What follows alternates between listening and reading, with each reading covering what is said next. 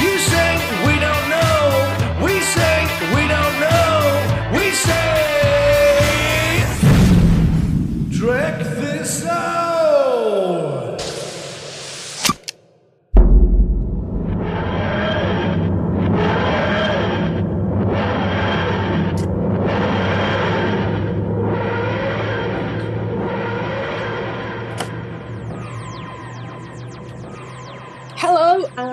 and to Trek This Out, our uh, specials of Doctor Who special.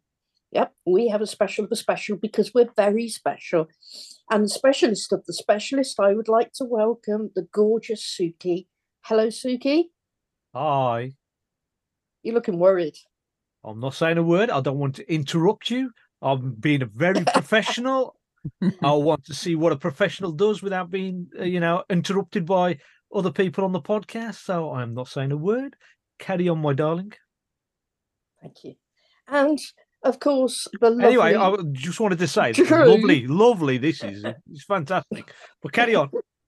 you've, you've only got to edit yourself. I- I'm keeping all this in.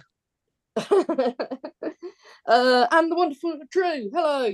Hello, and you're lovely and wonderful as well, Deb, obviously. Oh my god, give me the sick bag. you know, um, I have no notes at all. Suky has no notes at all, and this is because we're ridiculously busy at the moment. But I have already had a chat to Doctor Who's line is it? Oh? Anyway, Hold on, I, I I- I know you're moonlighting with you know Yeah. with another podcast. You're cheating on us with another podcast, and So- I, I I can't you know I can't say anything because I'm also doing it with around the uh, around the console. But Oh, I can't believe you mean this podcast well, hasn't invited me? That's pretty pretty poor. Um, but it does mean that I can just repeat everything Miles said and pretend that I'm really clever. So uh, that's pretty good. Hello, One thing we did decide uh, in the uh, whose Doctor Who's line is it anyway is that we all adore Suky. We love that man, and basically he is our Wilf.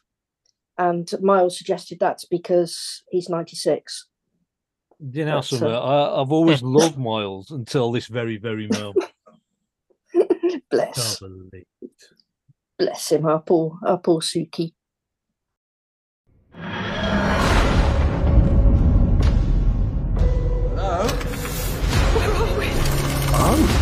Life science.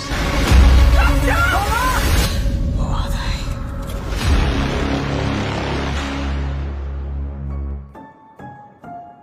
Um, so uh, Doctor Who, yeah, we've had the second of the specials now, and I would like to know your initial thoughts. Suky first. Yes, I really enjoyed this episode. I thought it was really creepy, really f- scary episode. Built up the tension, and I I just thought it was a, a a wonderfully strange episode, but really enjoyable. I thought it was excellent. I really, really enjoyed this one. I felt like they eased like the general population in with a family friendly one last week. And this week they went for it. It's proper hard sci-fi Doctor Who. It's excellent. I, as a as a piece of sci-fi, it's absolutely brilliant. I thought it was very Event Horizon, and I was expecting to see Jason Isaacs hanging from the ceiling with his guts sort of dripping out, but disappointingly, no. It would have, of course, been better with Jason Isaacs in it, and it was it was very tight. The relationship between the Doctor and Donna, there were lots of questions which raised. I just wonder when you've got three specials and you're on a peak time on a Saturday evening, you've got a family audience who've just been very excited by the dynamic last episode with the meep. Is it was it a bit of a wasted opportunity? Because I kind of want to see I love the idea of families sat around watching Doctor Who. We've got it back on a Saturday, that's where it should be. And that's how I started watching Doctor Who because that's, as I said on the other pod, um, my mum always aspired to be middle class, and so we never watched ITV, of course. So you watched whatever was on BBC, and it was Doctor Who. So we watched Doctor Who, and that was um, how I got into it. And I, I haven't seen any negative reviews there and families sat around, but that was just my only concern. Oh no, I didn't know watching ITV was uh was so frowned upon. Blimey. We never used to watch ITV back in the day either. Perhaps we were middle class and I didn't know it. It's the Oh. it's the it- yeah uh, the Mrs. Bouquet um, factor. Uh, there, there has been some negative reviews, but not from families. I mean, from families, of what I've s- I've seen is like whoever the parents are, they've been putting in, have been saying their kids have, have watched it, and it's been like they've been transfixed and whatever's been going on because the visuals of even the long arms and the Yes. faces uh, suddenly distorting, and th- then the big giant um, dodgy Donna and doctors uh, being squashed into the uh, the tube. Uh, it's just it's strange, it's scary, it's weird when you watch it, right? And especially for a Mm. child. All right. And from what I've been seeing on the fam- from family um, reviews, they the families uh, they're saying that their kids have really enjoyed it. Good. Not so much from adult Doctor Who fans, uh, which has been the opposite for for a few of them, but not all. I don't know if Yeah. anybody, any of you've seen any of these. I haven't. Um, uh, I'm, I think we should have a, a new section on our podcast of um, Twitter Bell End of the Week. I'm Um, not but I- making any more flipping jingles or anything like that. I'm not doing It's all that. No, Drew, Drew's the musician. He can do a jingle. I'll Um, wangle something up. that'd probably be one that we could get a Jason Isaac to do a voiceover. But I'd Oh, in that case, yeah, I, I don't mind doing that. No worries. you get Jason on board. I'll make sure that jingle goes on there. Yeah, it- I think it will be um, a, a, a while before I see him. Well, talk, talking of the Twitter bellends, of course, the first thing that upset them all was the pre-credits. Uh, You, you, The- the you- you- pre-title You mean they didn't wasn't it? understand the mavity of the situation? they didn't. No, No, no. No, they was okay, upset, wasn't they? Very upset that there's certain specific percentage of the crowd. I don't know why. I saw nothing wrong with it at all myself. No, no, and people not understanding the difference between a white person um, c- colouring their face and playing either an um, a, an Asian person or a, Like like Gandhi, maybe. Would that be a good example? White man playing a an an Asian character. or the original toy maker. But I don't it's know, more was Ben Kingsley white? Because I think he had a Ben, ben Kingsley's got Asian ancestry. Yeah. Half Indian somewhere along his back. he did play it very well, but yes, it probably would have been better with uh, an Indian actor. No, well, yeah, okay. So the the controversy has been the fact that they've used an Asian actor to play a white character. Now, this it's it's brought out. Why have you done this? Why this has just been uh, baiting the fans. This, uh, you know, that Isaac Newton was never white. Why? Why? Why? Why? Doesn't matter. It's just a bit of fun at the end, beginning of the episode. The the fact that they've used they've used an Asian actor to do it it's not a problem. It's uh, it's not a problem for me. I don't mind them doing it. I've seen what's what's uh, there's been pieces in the last few years now where there've been films and TV shows where they've used uh, people of color to play people, uh, white people, basically, uh, or historical white people. And And I, ca- I can't see a problem with that. It's Dave, just, David Copperfield was um, one That was- completely yeah. colourblind in that, you know, that you had uh, people related to each other of different races, and you just got absorbed by by the acting and the story, and it means nothing. You know, Mm. As Anne Boleyn was another one that caused That was- controversy yeah. as well, it? wasn't it? Quite recently, yeah. Right. So again, I couldn't see a problem. I mean, for years, you've had white actors playing black characters. Othello being the main one. Uh, many, many famous actors just put Jesus face on. Christ. Jesus Christ. Yes. that's probably the most famous, I would, and Yeah. the most played uh, character by white people who wasn't actually white. It wasn't many middle um, white people in the Middle East two thousand years ago. Was there? No. So you've got all these uh, bits from the past where characters of color or people of color have been played by white actors. It's gone the other way for just only recently, where characters can now play any color or represent representation if they wanted to.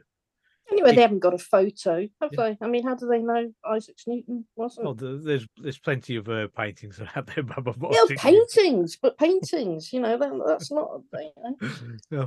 History will always, um, you know, the powerful always write the history and do the paintings. Yeah, but all I'm saying is, this is one little two minute scene, three minute scene, I think, in the whole of the program, and people have just jumped on it because of the color thing, and I can't understand why. It's But- just a little throwaway scene. If it was, Is it though? Is it a throwaway scene, or or the because of um, Donna's still saying Mavity? Mm. So is this indicative of, of them having changed the timeline? I mean, it was funny. Uh, I liked it, but is is that actually going to be some significance now? That I mean, Donna's attitude. Well, we've got a time machine. We can put it right. Wasn't didn't Tom Baker's doctor already throw apples at Isaac? Poor lad. yeah, yes, Um, so that was so- the most upsetting thing. They didn't have Tom Baker in the tree, did they? It was that yeah. right. dropping the apple. So in my ca- my canon here, right, the Doctor and Donna have done the initial thing, and they've landed and knocked these apples on his head and put they in his head Mavity. Now Tom Baker a bit later on uh, has come along, and I think there might be a little scene maybe where the Doctor and Donna try and do something, but then Tom Baker might come along and Go, gravity, you stupid idiot. throw apples at him and say it's gravity, not Mavity. But that's in my head. Now, people, Right. other people can go around making up their own ideas and mind right as to what might happen to get it back onto gravity. but it yeah i'm but saying it's just whether whether that is going to be something significant or it is just a throwaway and it was nice it was very light-hearted but the other um the other nominations for twitter bell end of the week uh those that dislike the fact because the doctor said that isaac newton was hot Mm. apparently the doctor's gay and this is terrible because the doctor's Well, doctor's the doctor A man can appreciate another man's beauty and handsomeness, can't, can't he? Well, I'm That, that doesn't Dr- make you automatically gay, does it? no, no. Well, I'm looking at so Drew right if- now, and I'm just thinking to myself, "What a go!" Oh, exactly. Right, doesn't mean I'm flipping going to jump his bones. Ah, shame. Good.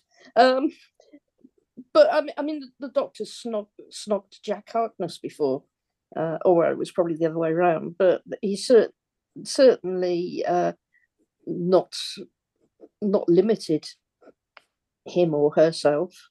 No. Um, I mean, the, the um, yeah, I mean, the, and the doctor is both male and female. Um, y- you know, it it's and the doctor's an alien. The doctor can be whatever the doctor wants to be.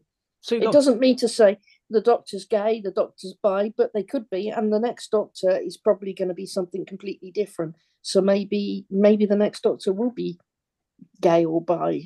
Doesn't matter.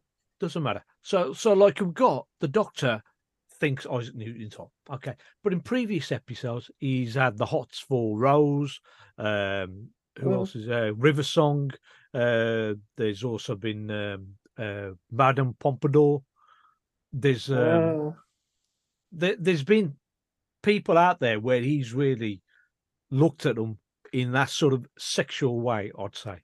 I know people are pre pre uh, knew who he was asexual in that he didn't show these sort of things. It was basically what Jane John Nathan Turner used to say in the TARDIS in the eighties. There is to be no hanky panky.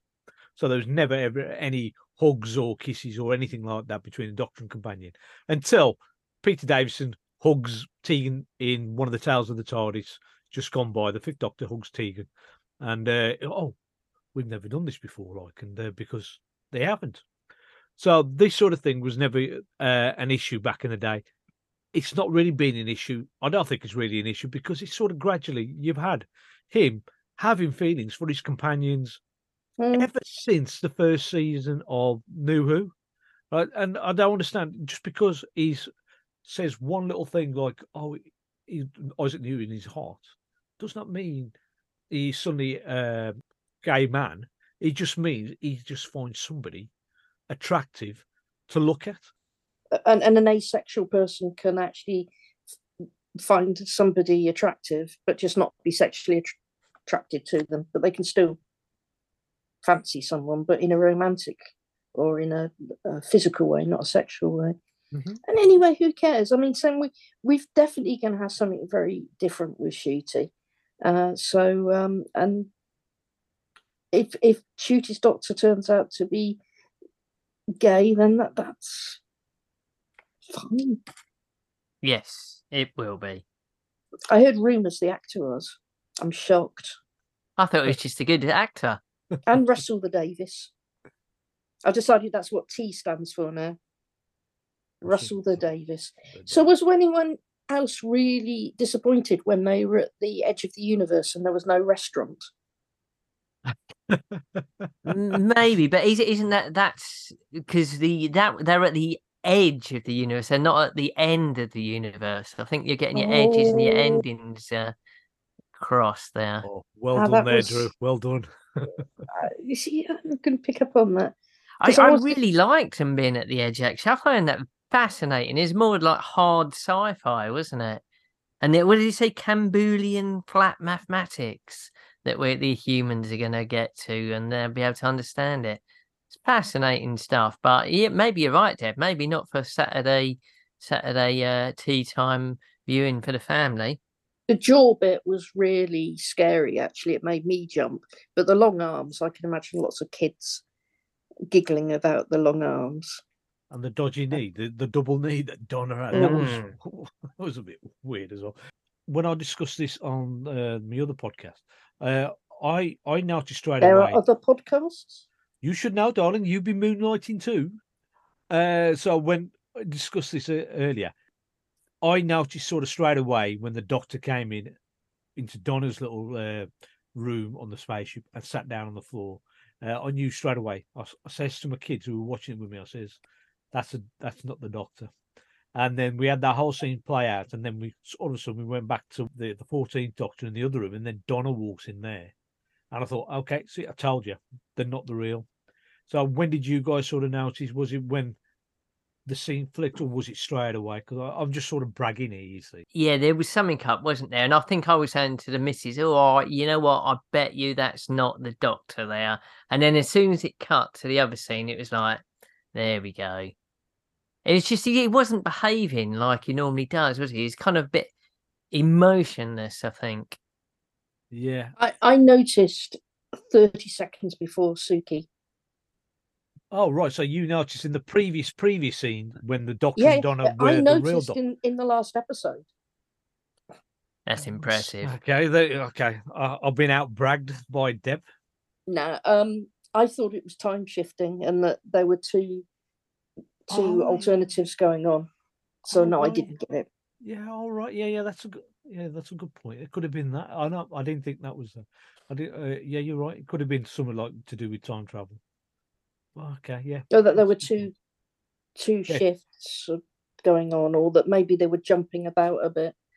Um, but, Just um, before that scene, we there was a, a v- the think the best bit of comedy in the episode when they um when the doctor was going through all the circuit things and he and he tastes a bit of the uh the goo and fakes out being poisoned. Again, excellent comic, you know, time in between uh Catherine Tate and David Tennant. It's excellent. He was really laughed at that bit. I do worry about this tendency that uh, the tenth and uh, this has got in common the fourteenth Doctor has of licking things.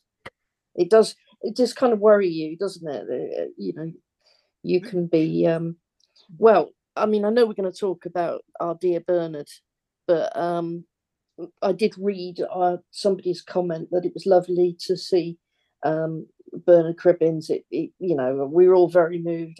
Our, our, our, um, our Will I was just very grateful that uh, the doctor didn't lick him. The, that scene is also uh, between Doctor and Donna. We'll go back to Wilf in a bit. But uh, the, Mm. Doctor and Donna, uh, are the end of that scene when she gives him a whack, a good whack on his arm. You basically, and I thought, okay, that's what you, a friend would do, right? When they've been teased like that, you'd give them, uh, you'd give somebody a whack like that. And I thought that was good. Yes, whereas I have to do it metaphorically over uh, over Zoom. Yeah, and I still feel got the bruises as well. Just before that, uh, the HADS was mentioned, Hostile Action Defense System, Putting. Yeah. yes. which that- was a lovely callback. Go on, Drew. Yeah, yeah. I as soon as he said it, I was just like, "There's a few punch in the air moments," and that was the first one of it. Excellent. You know, y- did, who thought that that would come out again in New Who? Excellent callback. Brilliant. And and you know the whole episode revolves around it, really, doesn't it? It does. There's, I do uh, like the fact that the doctor said it's a silly thing. I've tried to disable it. He said, yes, it is a silly thing. Well, well he, he did say he ended up uh, just being in orbit of a planet for three years because he couldn't, because the uh, the TARDIS wouldn't let him land. Uh, but the, another bit of that scene as well is there's a little bit where he just opens a door, and the cloister bell is heard. Which Yeah. is, again, if you're an old school Doctor Who fan, that used cloister bell would always um, uh, foreshadow a, a, a big event or disaster or or something, and you could just hear it just for a little bit. There was the um, the, the cloister bell, which is good, and I also like uh, the fact that we lost the sonic screwdriver for the whole of this episode, basically. Mm. Right, so he, he had Yeah. no, Miles Uh, said that. Yeah, he had no. Uh, Miles is a good lad. He he, he takes after me. He does. Uh, but the fact that, that he had no way of using any technology apart from his own skill level. Yeah. And he had no TARDIS there as a backup as well, just to work out uh, what's going on. I thought it was great. Go. And and of course that was the line, was it? When he says, "I've got a sonic screwdriver and I've got a non-sonic screwdriver," and uh, is it isn't a non-sonic screwdriver just a screwdriver? Excellent, excellent line from Donna there. Mm. So that that was the bit then when they started exploring the spaceship. Now there's been some criticism about CGI, and I've heard people saying, "Oh, it was just a CGI fest." I thought the spaceship looked fantastic. I mean, we're so far away from the beginning of, of Doctor Who and wonky sets and how famous Doctor Who has been for like the cardboard sets. Well, we're we're just so far beyond that now. I thought the spaceship looked brilliant, and you know the uh, the cockpit was obviously less CGI, more a real um, room. It's just it's excellent. What what did you guys think of it all? I watched the Doctor Who Unleashed and they showed how they did it. And I was actually stunned that there wasn't more set and that most of it was CGI because it looked so real to me. You know, the corridor looked huge. And when, I mean, they have got a brilliant setup now in Bad Wolf Studios. So they had quite a lot of space. But just what what technology they've got to use now, I think it looked incredible. Hmm. Although I was really disappointed the robot wasn't called Marvin. I, I'd still got it clued in that it was a Douglas Adams tribute. I, I didn't mind the name of the robot. Jimbo's quite a good name for a robot. Yep, so I didn't mind. The set itself, superb. The the big long corridor set, which was basically all CGI, but then you got the smaller sets off um, off the the sides of these uh, this long corridor, and the control room right at the front of the ship. Uh, again, there were there weren't like basically uh, big detailed sets. They were just basic sets, and I, I quite like that. You didn't have to have too much detail. But if you go into the control room, apparently, uh, again, this is on the Unleashed, because the the the captain of this ship is from an equine uh, race, a horse race. They've used symbols and the language that they think a horse would create using their hooves. Uh, so that's all these little symbols that you see are all what somebody sort of theor- theorized theorized what this uh, race would uh, create as a language. And I thought that was fantastic. The, the way that they got got into that detail there. The other bit was the transport thing, the vehicle they was on. I mean, it, it just looks so good. It looks again, like I was saying last week, it looked like out of a uh, a movie or something, didn't it? Not a TV program. No, okay, that transport bit, I I didn't mind it once once the transport bit was there. Now I just didn't understand how the doctor knew that this thing was there. I mean, it looks like he's never been on this sort of ship before in the past. He might know some of the technology that's been used to, for um, uh, to to help create it and to keep it running, but I don't think he's been in this sort of ship. So how does he know that there was a transport right there? How did he know just to press the floor and that will? How did he know if uh, if press that bu- uh, floor button, it wasn't like a self destruct or an airlock was supposed to open just down the corridor and uh, suck everybody out, or send an alarm to anybody? It just all of a sudden that was so it didn't take me out of the story. I just thought it just made me think, how did he know? It's just the doctor's a know-it-all, isn't he? That's what it comes down to. End of the day. Well, well, he knows 500 million languages. I did like the um, scooting the TARDIS as well. Oh, yes, I love, I like that. It was a good um, way of making sure that the TARDIS is uh, transport from one to uh, a bit to the other. I did like it. so what about picking the wrong Donna at the end? As a surprise, wasn't it? It was, Yeah. yeah. yeah, It was a bit of a surprise that he picked her, but the the resolution to it, where the uh, because it's all been built in from, from the beginning of the sort of their time on the spaceship when they first encounter these creatures. My arm's too long. My arm's too long, and he just works it out. But the wrist, it was the wrist that he was going on about, not the arm. I think he said the wrist was like 0.06 Yeah, yeah. millimeters. Miles could actually recite the exact measurements. Yeah, I was thinking that is really, really an exact measurement for. And since when has doctor the doctor got Donna's measurements on the console? You know, what's, what what does he need that for? Dirty bugger. but but the thing is, is I would have picked that Donna as well because why is Mrs. Bean funny? Because it is. Mm. I mean, that's the Mm. right answer. It just is. Well, they, they had each other's memories, didn't they? So they was always going to be pretty close to each other, wasn't they? Mm, It's difficult to pick between the two. But the bit where you know he, she's left and you, she's seeing the explosion in slow motion, and yeah, and you know the music's dramatic, and you're thinking, "Oh no, Donna's gonna die!" And then when the TARDIS appeared just at the last minute, kicks the monster out, grabs her. I mean, I was just like up out of my seat, like double punch in the air. That was just absolutely brilliant. And the missus just sort of grabbed you from behind and goes, "Sit down, will you? I'm trying to She's, watch." the show. She's always saying that. You're getting too excited. I'm like Doctor Who. It's Doctor Who. Get out of the way of the you I want to watch this myself. No, yeah, you're right. So that was great. There was the element because it was towards the end of this episode. The, idea in my head when he took the wrong Donna, I was thinking Donna dies here and he's going to take the Mm. wrong Donna because she would have all his mem- her memories. So Mm. she's a perfect copy and she would be able to blend in and stuff until she made her move and become what they wanted to do.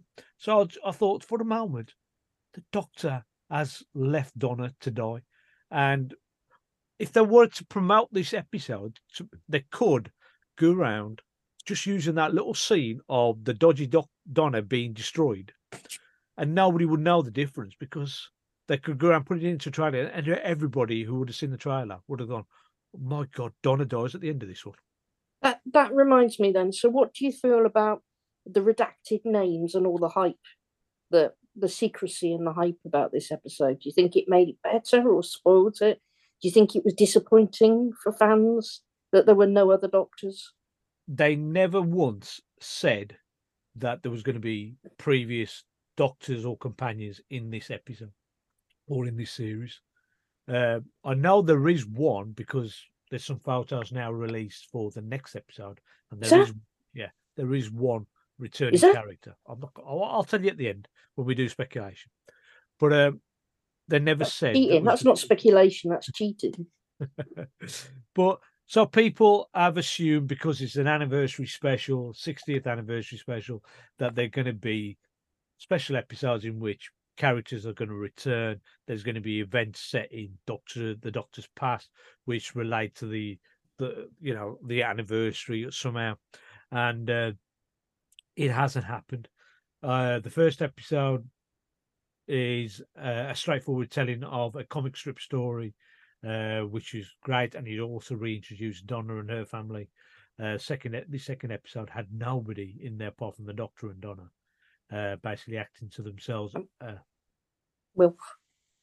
oh, apart from Wilf at the end, uh, but the three names there was there because it all came through the three names that were redacted were Isaac Newton, Wilf, and Mrs. Merridew, who's a little cl- who's a clean lady. Hmm. The Was lady it? writes- So yeah. what about the contortionist doctor and they're, stunt they're, they're just doubles, weren't they? They were just doubles for the doctors.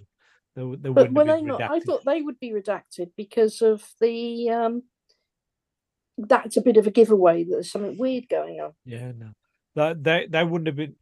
To be honest, they wouldn't have even been in the publicity uh, stuff that they would have released. Uh, They're, because you don't really go around uh, when you go around having these sort of episodes uh, that you don't go around putting out.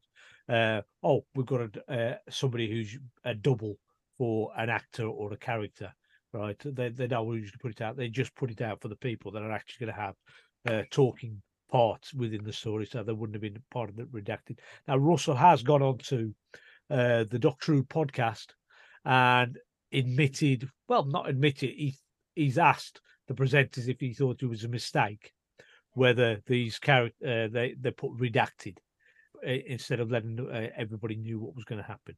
The- He he did say that he wanted to release this episode with absolutely no pre-publicity for it and to But- see how it went.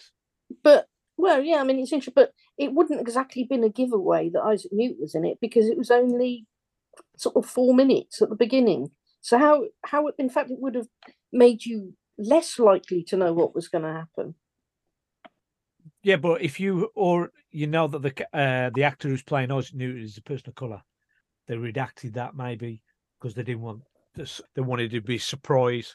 Uh, the fact that the other redacted name was Wilf uh, Bernard Cribbins again, a surprise. We knew we Hmm. knew that he was coming because we saw the photos of them What- filming.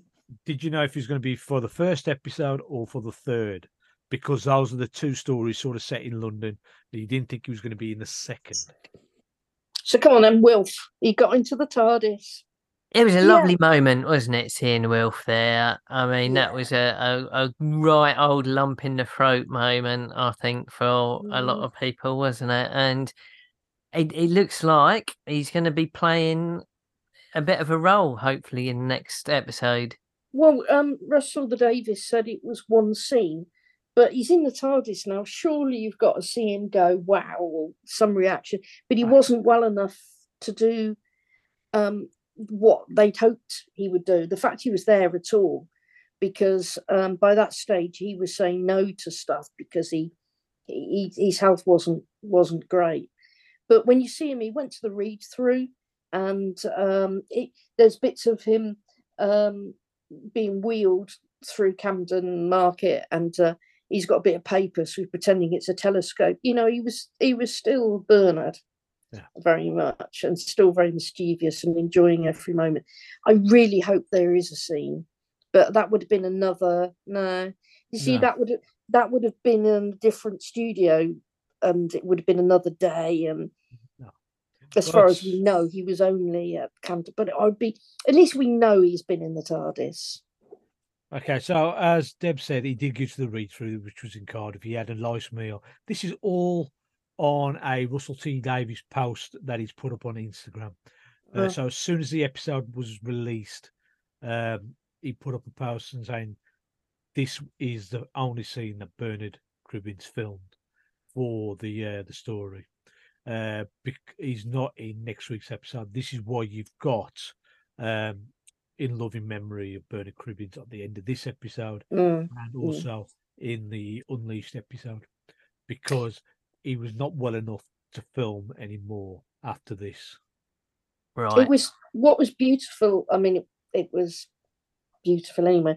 But what was beautiful about it was that when they were talking, they said, "Oh well, my, you know, what would your granddad do? Oh, he'd be s- sat for days in uh, waiting for me to come back in that street, and there he was."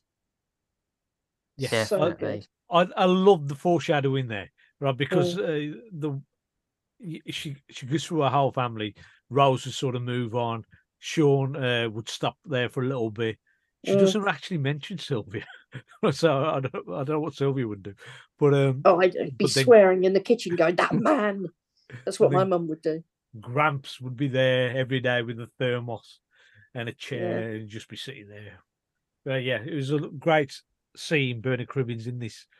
From what I've been told, he's he's definitely not in next week's episode, but he does have a good ending. So look out for that. Cool. Yes. What do you think? like, Speculation then.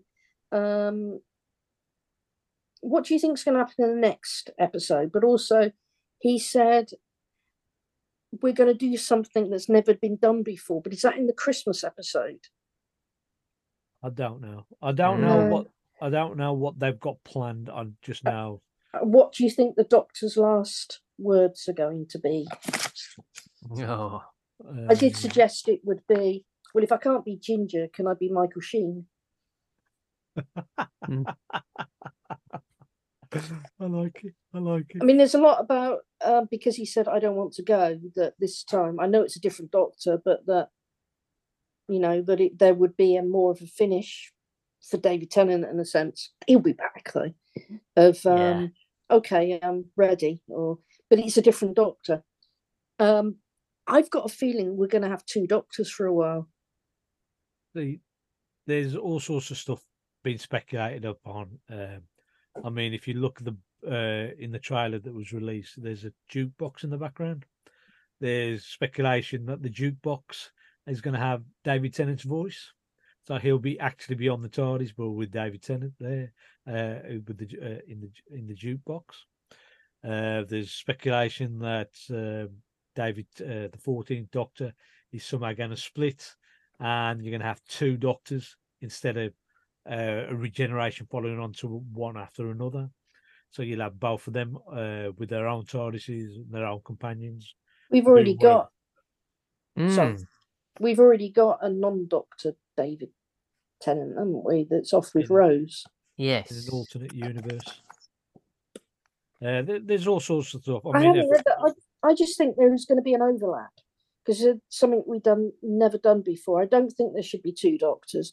I know they're talking about spin-off series and Paul McGann, and, and he says not. I don't think it's fair on Ncuti to have another doctor. He is the doctor. Um, much as it would be awesome, and maybe a spin-off on a radio or something like that in future. But at the moment, Ncuti needs his space and time. I just think space and time. I just think that uh, uh, there's going to be a stage. You know, when he says, you know, can someone tell me what the hell's going on or something like that? I think that's because there's going to be because we don't know why there's the the 14th Doctor's got David Tennant's face. He's there for a short time. And so maybe it is about bringing in Ncuti's Doctor. Yeah, you're, you're definitely right. I think two doctors would be a mistake. I mean, the doctor said he's the definitive article, isn't he? So you Well, can't he? have two doctors, really, can you? Or is he the timeless child? Mm. Yeah, there was a lot of callbacks in this episode talking of, Mm. of that, wasn't there? Which is good. The So flux do you- uh, destroying a Mm. lot of the universe as well. So how do you feel about the Chibnall years now being canon and being accepted? Because a lot of people wanted rid of it, and you know the idea that the Doctor might not be from Gallifrey. Go on, Suky. no, look, Chibnall era is canon, regardless of what uh, Hundred Twitter bell percent. end, yeah, Twitter bell ends think. Right, it is canon. It was up to uh, Russell whether he wanted to double down and go with whatever Chibnall did, or just ignore it if he didn't want to. Right. Mm. Again, this is the same with us fans as well. We could go around going, uh, we want to know more about the Timeless Child, want to know about more about the Doctor's origins pre Gallifrey. uh, we we could ask for all this sort of stuff and ask Russell to include it all, or we could just go, well, I don't really want to know nothing about it, right? Don't include it. But now Russell has decided that he, he's going to include it. This is where all the angst of there was there was speculation why Jodie's character didn't have the angst of knowing half the universe was destroyed, uh, but why David Tennant's uh, 14th Doctor does. It's because Russell has decided he's going to double down on the fact that the flux happened, and he's mentioned it. He's also doubled down on the fact the, the fact that um, the Doctor is not Gallifreyan; he is another creature. Now, this is where I want to know whether Donna has these memories in her head when when the dodgy Donna said it. She she, she was absorbing stuff from other people. And the only way she can absorb that sort of stuff is from the original Donna. So she's absorbed this knowledge. Does that mean that uh, original Donna has these memories of the Doctor? And this also explains then the Karvanista toy that uh, Rose had in her shed. If you look at all the toys, there was one which was a dog toy, and uh, which is like from the Flux era. But again, I thought I, in the last episode it was clear that she did know something. I well, yeah, oh, that's what I think. But in this episode, they're talking about the fact that she doesn't seem to know. Well, uh, consciously, maybe not, but subconsciously, because she's saying she couldn't take it as um. Well, I I think she mean, that lying. still had elements because they let it go, so there was still some elements. Otherwise, um, they yeah. I know. It's I, I think she's remarkable. lying as well. I, I the the monster Donna can only have got it from real Donna. There's no nowhere else. Yeah. So I And- and- think she knows. and and is there still elements of Time Lord in Donna because because there's you know I don't know if I can save you this time. Is that because she's gone all bit you know with the binary binary binary um Mm. stuff again, or is it because they're just in a sticky situation? It's exciting, isn't it? It is exciting. We're we're on you know pivotal stuff now, aren't we? With this this final episode now. So, Yeah. what what other speculation have we got about it then? Suky's got a spoiler.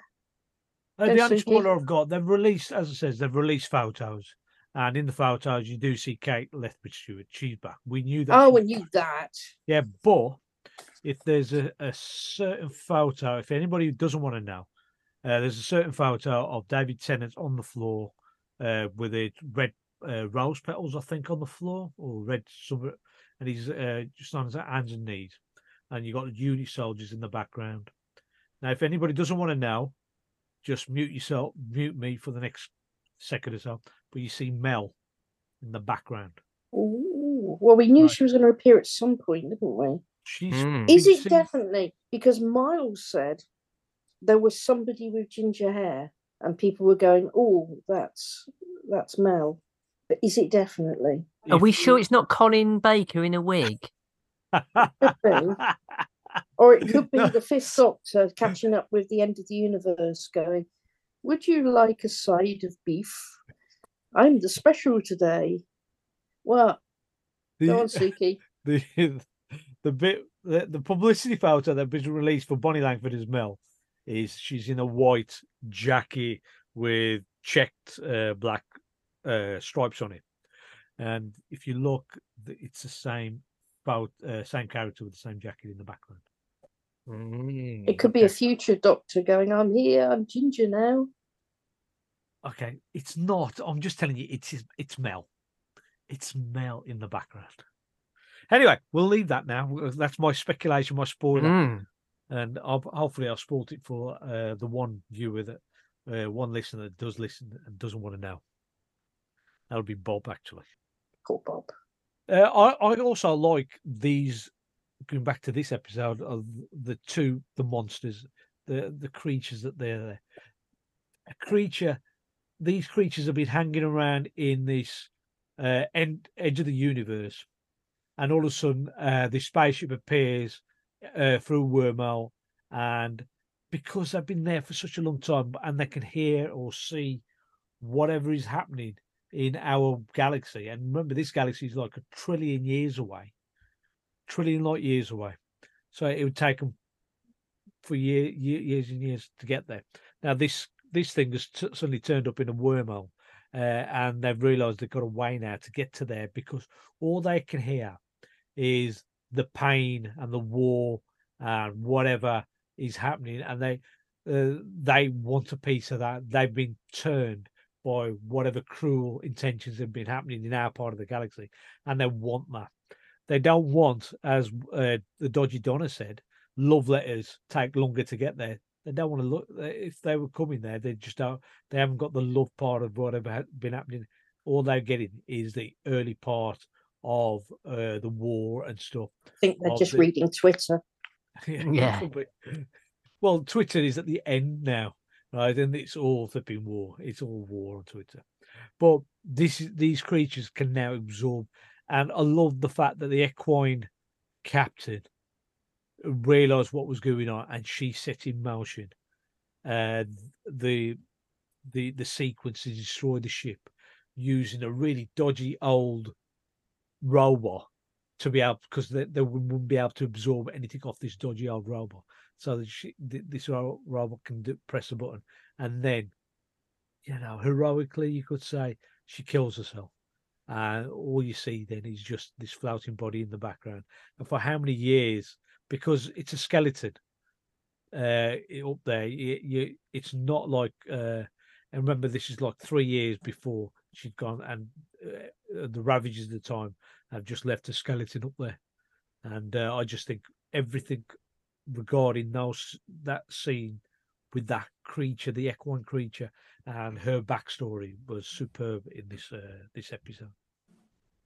It, it was, yeah, and and that was again another a bit of the hard sci-fi of this episode, wasn't it? The the slow moving robot and the slowly um converting spaceship and the countdown that they didn't really understand. I mean, it's, it's all a great reveal. You know, one, when they was in the um in the control room with only the glass separating them from the monsters, and finally they realise what's going on. It's excellent. And they robot didn't complain at all about the pain down the left side of his diodes. no, Just His Despite name is Jimbo, not Marvin. Jimbo. Marvin. They can't even get his name right. Go on then. Suky, how did you know the horse was a female? He's mentioned in the episode. She. Oh, It was a She. captain. She. how did they know that it was a she? I couldn't tell you unless they read whatever the language was, and uh, the the doctor recognised it was uh, a female captain. Mhm. Or did the- one of the creatures tell him? I can't tell you. I- I just don't know. But uh, there's, you know, there's someone else on Twitter. I had a very specul- rude way of working it out, and I'm not going to even mention it. You might as well. Everybody's now going to be wondering. yeah. Well, I think it's pretty obvious. Um, male horses have rather large appendices, so they would have to have an extension to the spacesuit, wouldn't they? Not if they tucked it in. Could you? It's very cold in space. Yeah. Uh, that's true. You got shrinkage to think about. I remember it's just a skeleton up there. So if it was a actual muscle member, it would have um, eroded away. There wouldn't be Yeah, any. but not when he went. They still needed the space suit, wouldn't they? No, not necessarily. uh, The, I bet they had an enormous um, ar- arbiter. What, what do you call it? Arboretum. With all the manure that was around on the ship. I bet they grew amazing lettuces. Mm. Uh, Okay, this has gone into the Martian territory. This is where Matt Damon was growing everything from his own poo. really? Oh, you ain't seen the Martian? Watch the Martian. It's an It's excellent- good. Oh, I thought you meant your neighbour. Matt Damon, Ah, not my neighbour. Matt Damon. Um, so why was the TARDIS playing Big Blue Yonder? Wild, wild blue yonder. Well, Oh. all right. Wild. I told you I hadn't got any notes. I have It's the, name of the, it's the name of the title. Right. So the the TARDIS read the Radio Times and I don't- decided. I don't know why Wild Blue Yonder was being played, but No, it's, it wasn't really explained, was it? No. and did you actually hear the first uh, at the beginning? Because I only heard No. it at the end. Yeah, that's what Oh. I thought as well when they were Yeah. saying about it had been playing it. I was like, did it? Was it? I must have missed that bit. Yeah, because I never heard it. No. So I don't know why it was why the episode was called Wild Blue Yonder, apart from the fact that they have the song at the end. If I could 'Cause it- find that song, actually, I might put a, I might put a, a, a snippet of it at, at the end. It it's um the the the song of the American Air Army Force. Marine- Yeah. the Air Force. Yeah. Is it? Yeah. Mm. So I mean, I wonder whether the blue yonder is something to do with the, you know, the TARDIS is blue. I don't know. was yeah, well, yeah. I mean, in the other podcast, I suggested that the TARDIS had an ego go, and it was just going to have its own theme tune now. So uh, you know, what it would be next time? Um, Blue Moon. No? But also, just talking about the TARDIS, did you just think the the way the TARDIS landed and uh, span and all this, uh, the way that they're portraying the TARDIS now on the screen, whereas before it always used to be uh, a um, you know, just Mm. land and then they uh, they- they'd film an empty space and then they film uh, one with the TARDIS and they just sort of mix it together. Now it seems to be spinning everywhere that you and uh, you can see it flying in the sky. You saw it right at the beginning, lands in the tree and then flies away instead of dematerializing. Eh, They- It's got an ego. It's just showing off. It is, yes. The TARDIS is now realised it's got Disney money. It can do whatever it likes. yeah. It's gone GTI, hasn't it? It's it's definitely had an upgrade along the along the way. It's, it's been paid for once It's instead of getting. BBC. Yeah, BBC money. I'll show you tricks. This is how you do tricks. Yeah, he could do it all along. It just didn't, didn't, wasn't motivated. Well, he's probably looked at Star Trek and all the discoveries and the uh, enterprises that have been on there, and I thought, I wish I had some of that money. And then when he gets Disney money, he thought, I'll show you my box of tricks. how to do this properly. Mm. Impressed, I was really impressed with some Yeah. of the special effects now. There was a bit um, with the two monsters where the, the doctor sprinkled the salt, didn't he? The line of salt, and challenged them to uh, challenged them to um, cross it. And then, and eventually they did. And then at the end, the doctor said he regrets doing that because it was at the edge of the universe where the walls are thin. So no, another thing to come, maybe. The dish of the day needs salt. Mm. No, yeah, you can write that if that is the edge of the universe, um, does the But edge that of is the the, universe? end. The, the No, edge but- is the, the end. Yeah, but does the edge uh, neighbor onto another universe where this Grows, s- doesn't it? Isn't it ever expanding? it's supposed to ever expand, but it might be expanded into another universe, and there might just be like a Into a KFC. barrier, yeah, a barrier fence or whatever, a KFC on that other universe, and they've once they've uh, they've started breaking it down with the salt and the superstitions, maybe other creatures, including the toy maker, might be able to come in. I mean, we've got something going on with the toys, haven't we? The toys that Rose made, Yes. and the fact that the buyer. I still think there's something about Dubai in the Middle East. So I think the toy maker is, is around anyway. But but why did she, why did the doctor call him a vampire? I mean, that was very rude. Go on then, Suky. No, it's just something on the the buyer uh, from Dubai. If you look at the Unleashed, Rose has actually got buyers all around the world. But they mentioned Dubai in the Middle East. Yeah, the the, the, the, Yeah. the big, mentioned the big buyer, the yeah. big buyer. it's which- definitely a clue. Mm, I'm just thinking that there might be more than one there. more than one buyer. Yeah, more than one buyer. She had more than one customer that's buying her stuff. Disney. Never know. Never know. Did you? Can you tell I'm tired? Uh, well, you're the hostess. You decide go if then. you want to uh, crack on and to, onto any Let's more. crack on. Let's crack on. Much yes. Yes. Very nice having a chat. Uh, my brain is just going all over the place now. Um, yes, the superstition. That's what I have written down. Salt.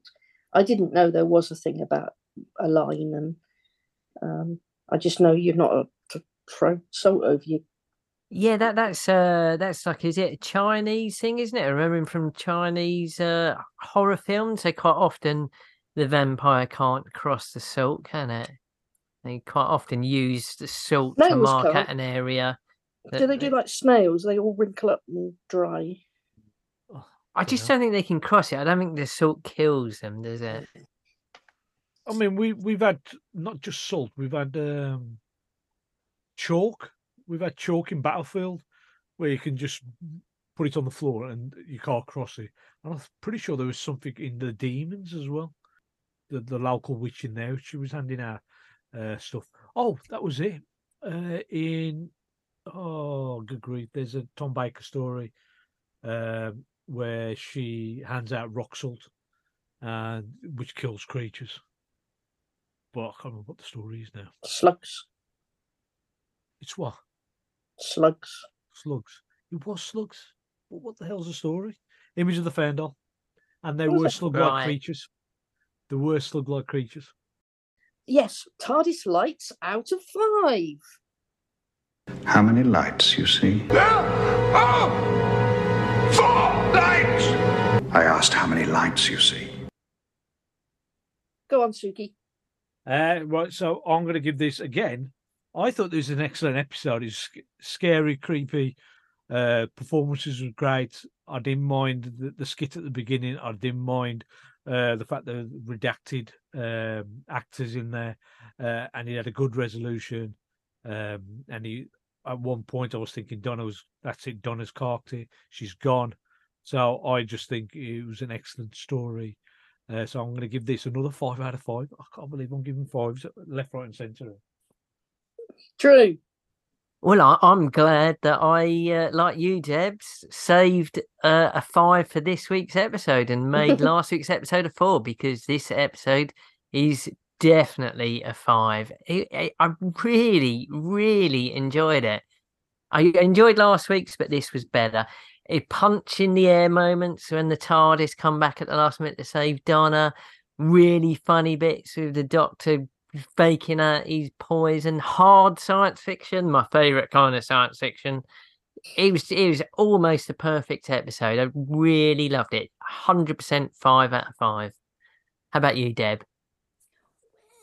Um, as a piece of sci-fi, I loved it. Um, it was gripping. It was it was saying very um, Event Horizon. Um, apart from the lack of the orgies and a certain actor, um, but I still think it was a bit of a missed opportunity to grab new fa- fans. And I, I, I admit it, the only people that I've seen complaining are, are the idiots that um, are not proper Who fans anyway. But I just wonder, because it was so different than the previous week, whether it could have lost a few younger fans. But then the arms bit was quite funny as well. So I'm going to stick to four in the hope that next week's going to be a five.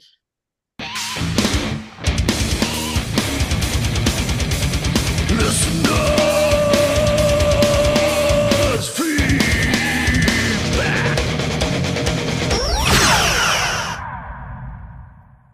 Yeah. Okay, so listener feedback. Suky, what you got? We've got from I'll Explain Later podcast, and they says RTD has revived this classic partnership, and isn't this special enough to give us one of the most psychologically arresting episodes of Who? Up there with the Edge of Destruction, the Rescue, Listen, ever made. Tent pole, tent pole telly is really so weird. Bravo. Cheers for that, guys. Drew? Excellent. Okay, we've next got Murray the Pieman Christensen, and he has this to say. I really enjoyed this. There were some properly creepy scenes, such as when we first realise Donna is not talking to the doctor.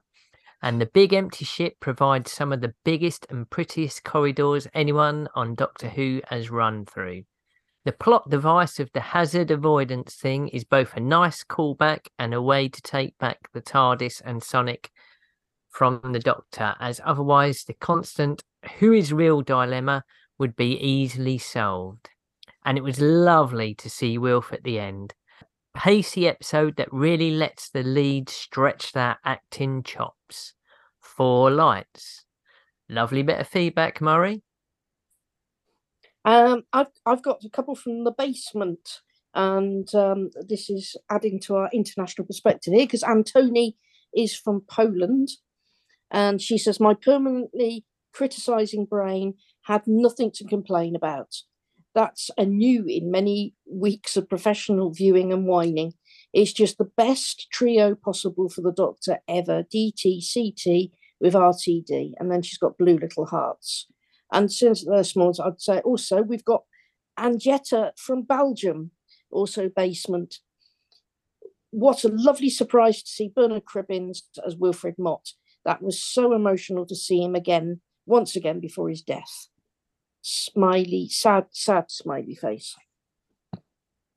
Okay, so we've now got Tom Turlow, and Tom uh, sent us some feedback in last week quite late, but I managed to get it into the episode because I was like editing the episode. So here's Tom, and Tom says, I enjoyed it more than last week, although again, it would be nice if there was something special about the 60th anniversary special, rather than just feeling like run of the mill mid season episode. Just how great would it have been to see Smith or Capaldi turn up? Um, Having said that, it was well done and well acted. It looked great and the special effects were impressive. Nice to see Bernard Cribbins one last time. All in all, enjoyable but a bit of a lost opportunity. Three and a half, whatevers, out of five. Cheers for that, Tom. True.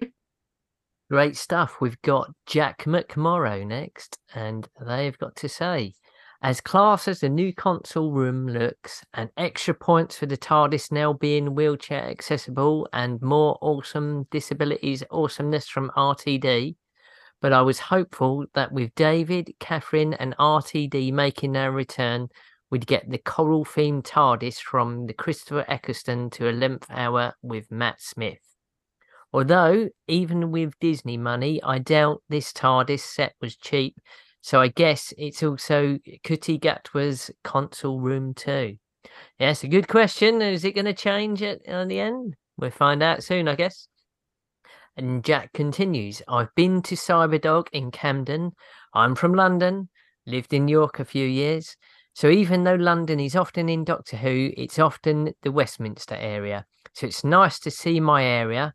Well, Camden is much closer to my bit of London than the Palace of Westminster and the Tower London shown in the show. I expected a tonal shift to an episode much darker than the Star Beast.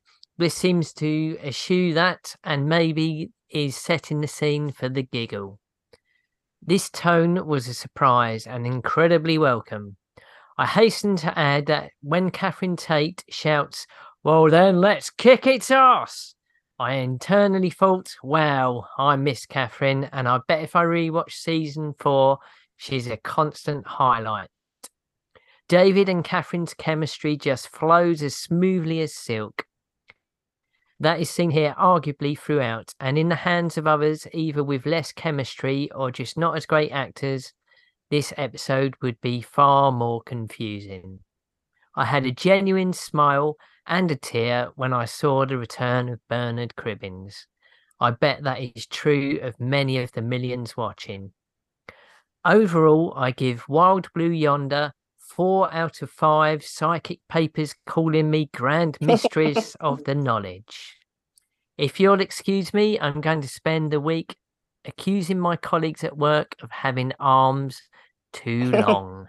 Good for you, oh dear. Yes, nice bit of fe- feedback there, Jack. Thank you very much. You got another one, Suky? I've got three more. And the first one I'm going to do is from Shep's Deep Dive. And Shep's Deep Dive is my co presenter from Around the Console. It's Clifford Shepherd, otherwise known as Cliff.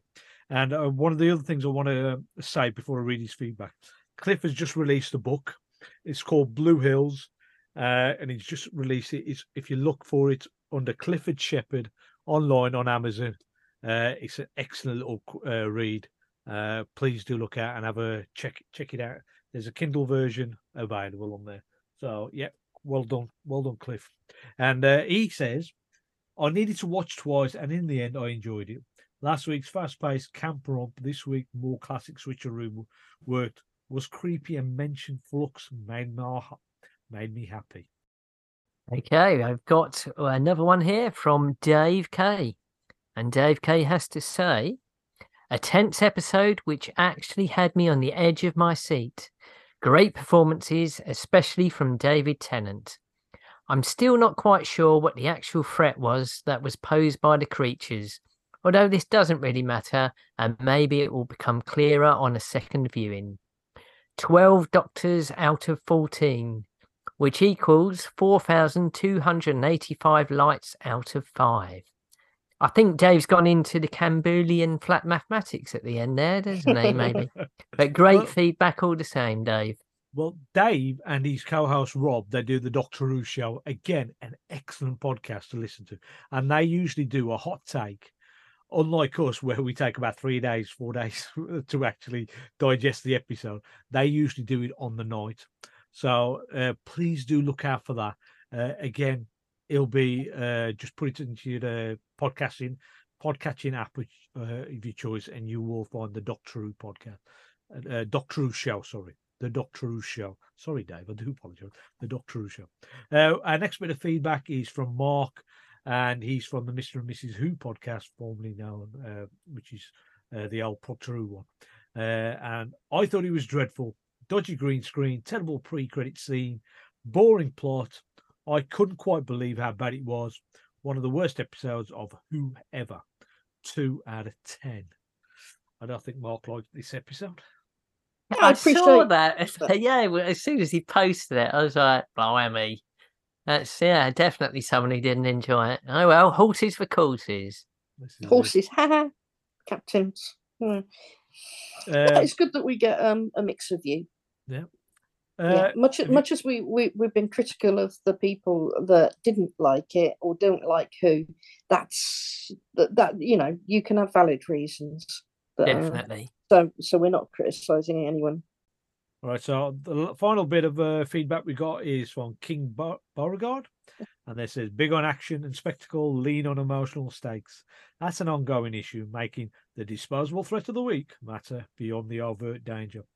Father's Day did it well. This one, not so much. One use for companions is to have the stakes land on them as point of view characters. Cheers for that, Mr. Bar- uh, Your Highness. I think we've done all the listener feedback. Thank you so much for messaging. Um, it is it is really good to know that people are interested in our waffling.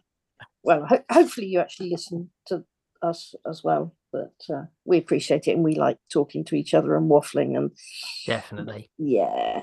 And hopefully Andrea will be back next week because we miss her. Uh, keep an eye on her art that comes out. There was a lovely picture of a meep which we retweeted recently. And so give it lots of love. I, do we really want to do the generic unit soldier? I think I woke up this morning,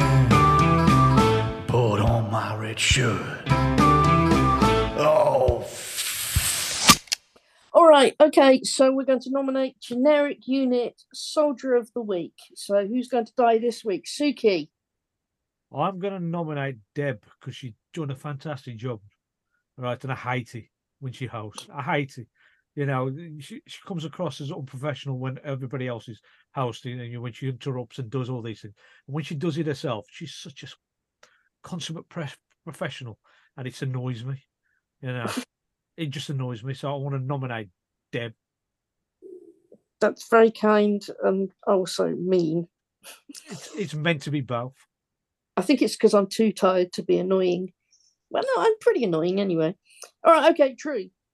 Well, you, you know, I was going to nominate Deb for the same reason. I was going to say that all my notes I've wrote, and you just come along and say, "Oh, I haven't done any notes, haven't done any prep," and you just do it. And That's uh, makes me jealous. But I'm now going to nominate Suky because he's just nicked the reason that I was going to nominate you. So, So Suky's getting it Oh, instead. flipping heck. I, I put my point of view across and I'll get done for it. Mm, Well, I did. I did have a sort of um, a chat to Miles, so I've nicked lots of his ideas. So that's how I've got through it. Perhaps you should be nominating Miles tonight. yeah, Yeah. Yeah. we should have thought of that. Yeah. Well, we all going to change it and nominate Miles. I, I'm going to change my mind. Yes, uh, uh, Miles has come up with all the points that Deb couldn't be bothered to do, so I'm going to nominate Miles. You know, I, I would vote for Miles as well. Yeah, all right. I'll vote for Miles on the grounds that um, he knows more about Doctor Who and he's a really good pop. Did you see how he edited that first one together with lots of? I mean, that was. Um, I mean, I, to be honest, I, I could I could use it as an opportunity to slag you off, Suky, but I won't because I would never want to put all that editing together. But but Miles, you know, he's he is just too good. Yeah. if you yeah. if you guys want to listen to Miles, he's on the uh, Doctor Who's line. Is it anyway podcast, and that used to, that started off as a, uh, as an improvis improvisational Mm. podcast, improv co- podcast, where we used to uh, watch Doctor Who episodes and we allocate cast members to uh, one of the ca- uh, the characters, and then you could just go off on uh, a tangent on to as to what that character was thinking. We used to get up to all sorts of stuff.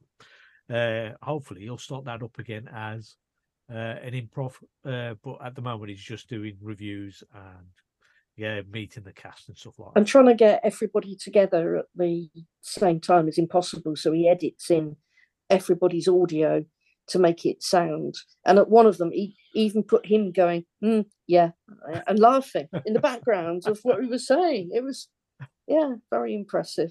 So for showing us up, definitely um, um, Miles. Miles. So how are we going to kill him? Well, I, I, I was going to suggest before uh, we nominated Miles that you, you get blown up and squashed into a small spaceship, right, with your head between your legs and your arms all sticking out. That seems like a good way to go. That's excellent. Can we give him a sonic screwdriver as well? Because I quite like him, really. You can do. Well, Definitely. that- to be honest, that was the only bit of uh, CGI in the whole episode. I was, uh, I, I, I had a bit of criticism. The rest were fairly, Mm. really top notch. But that one where David Tennant's head suddenly appeared between his legs, and I thought that that one sort of stuck out like a sore thumb, as if they they just didn't have enough money to uh, get it done properly. But yeah, it was, uh, yeah, we'll get rid of Miles that way. I, I was just thinking of just taking all his uh, recording equipment away from him, and then just, you know, you, oh, Oh. that's cruel. yeah, because you know he's doing such a good job. Right. Well, thanks ever so much. Um, um, saying that it's been um, uh, a busy day. I know it's busy for Suky at work. Drew doesn't do anything all day, um, but um, I've really enjoyed the chat, and I'm so excited for Doctor Who next week. Yes, one more to go. Looking forward to it. A tremendous amount now. And we do have Strange New World. No, Discovery, haven't we? A date now. And we didn't do Jason Jason Isaacs news, did we? Oh, I think I slipped enough in. Yeah, He's in America. Do watch Archie, ITVX. Yeah, so um, I think is it April that Discovery will be on. Yes. Uh, I don't know. I do know that they've released a clip, and I- I've seen articles online, but I've not clicked on because I just don't have the time. But I do know there's a clip of Booker and um, Michael that's been released, but I don't know when the uh, the actual date is. So in between us finishing the specials and the Christmas uh, Doctor Who, we will just do random episodes of Star Trek, uh, just to tide us over. We can. The basement can sponsor uh, a Lorca episode. Well, the basement can all appear one day on the actual epi- our, on our uh, podcast. I'm not sure you'd want that. Why not? They can. You can. You can be the host, and you can look after them. Let's see how you like it. Right. Well, thank you very much for listening. Lovely to see you all, and um, to next week. Yes, thank you. Bye.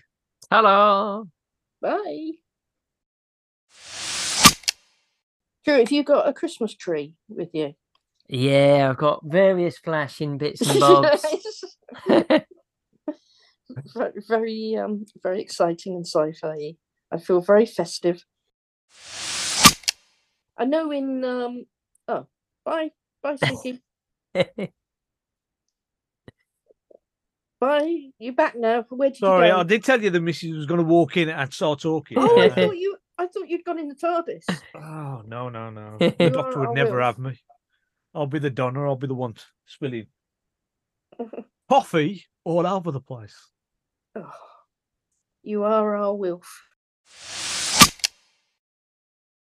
Final thoughts. Just, just do that bit again, Deb, for us, please. What was enthusiasm? If there's no final thoughts, actually, just leave the final thoughts, and we'll do straight. sure? off the. Do you have any final thoughts, Suky? Thoughts, Suky? No, I mean, talking to you has just lost my will to live. So there's no final final thoughts. That's I think Well, we've uh, we've covered it all, haven't we? I think we have indeed covered it all, and I think I've I've nicked all of Miles's ideas too. Well, you nick from the best, don't you? Uh, you've got a mutual fan club. Where are they? Where's the family? Might be a day or two out. Oh, my goodness, Donna! Oh, my goodness, Donna! I said so.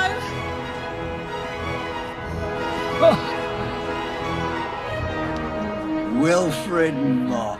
Oh, now I feel better. now nothing is wrong. Nothing in the whole wide world.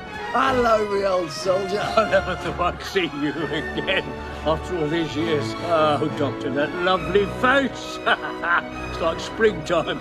And Donna's got her memory back. Without dying, which I recommend. Yeah, well, I knew it. I never lost faith. I said, he won't let us down. He'll come back and save us. So, set the controls for Saturday night, uh, December the 9th, BBC One, The Giggle, the last special. Now, look, big things are happening. I warn you, I am here with a warning, which is that big things happen. They will go online. There will be clips online. Official BBC clips will be online. This episode is so big and so full, it's more than an hour long. It's one hour and one minute. It starts at 6.30. At 7.31, Everything will go online, including official BBC things will go online. It's our job. We have to do it. So try to watch it live. If you can't watch it live, my friend Jack is in a West End show. I said, Jack, do the curtain call, go home, don't go online, because it'll be spot. Get straight to a television. Good luck, Saturday night. Thank you very much. Goodbye.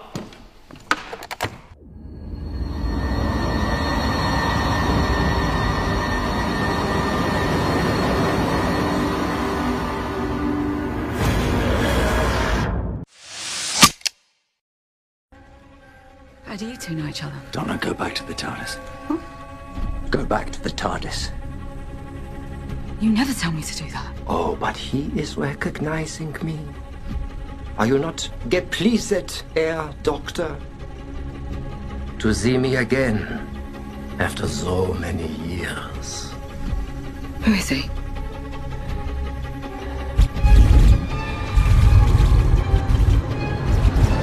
The toy maker. We meet again, Doctor.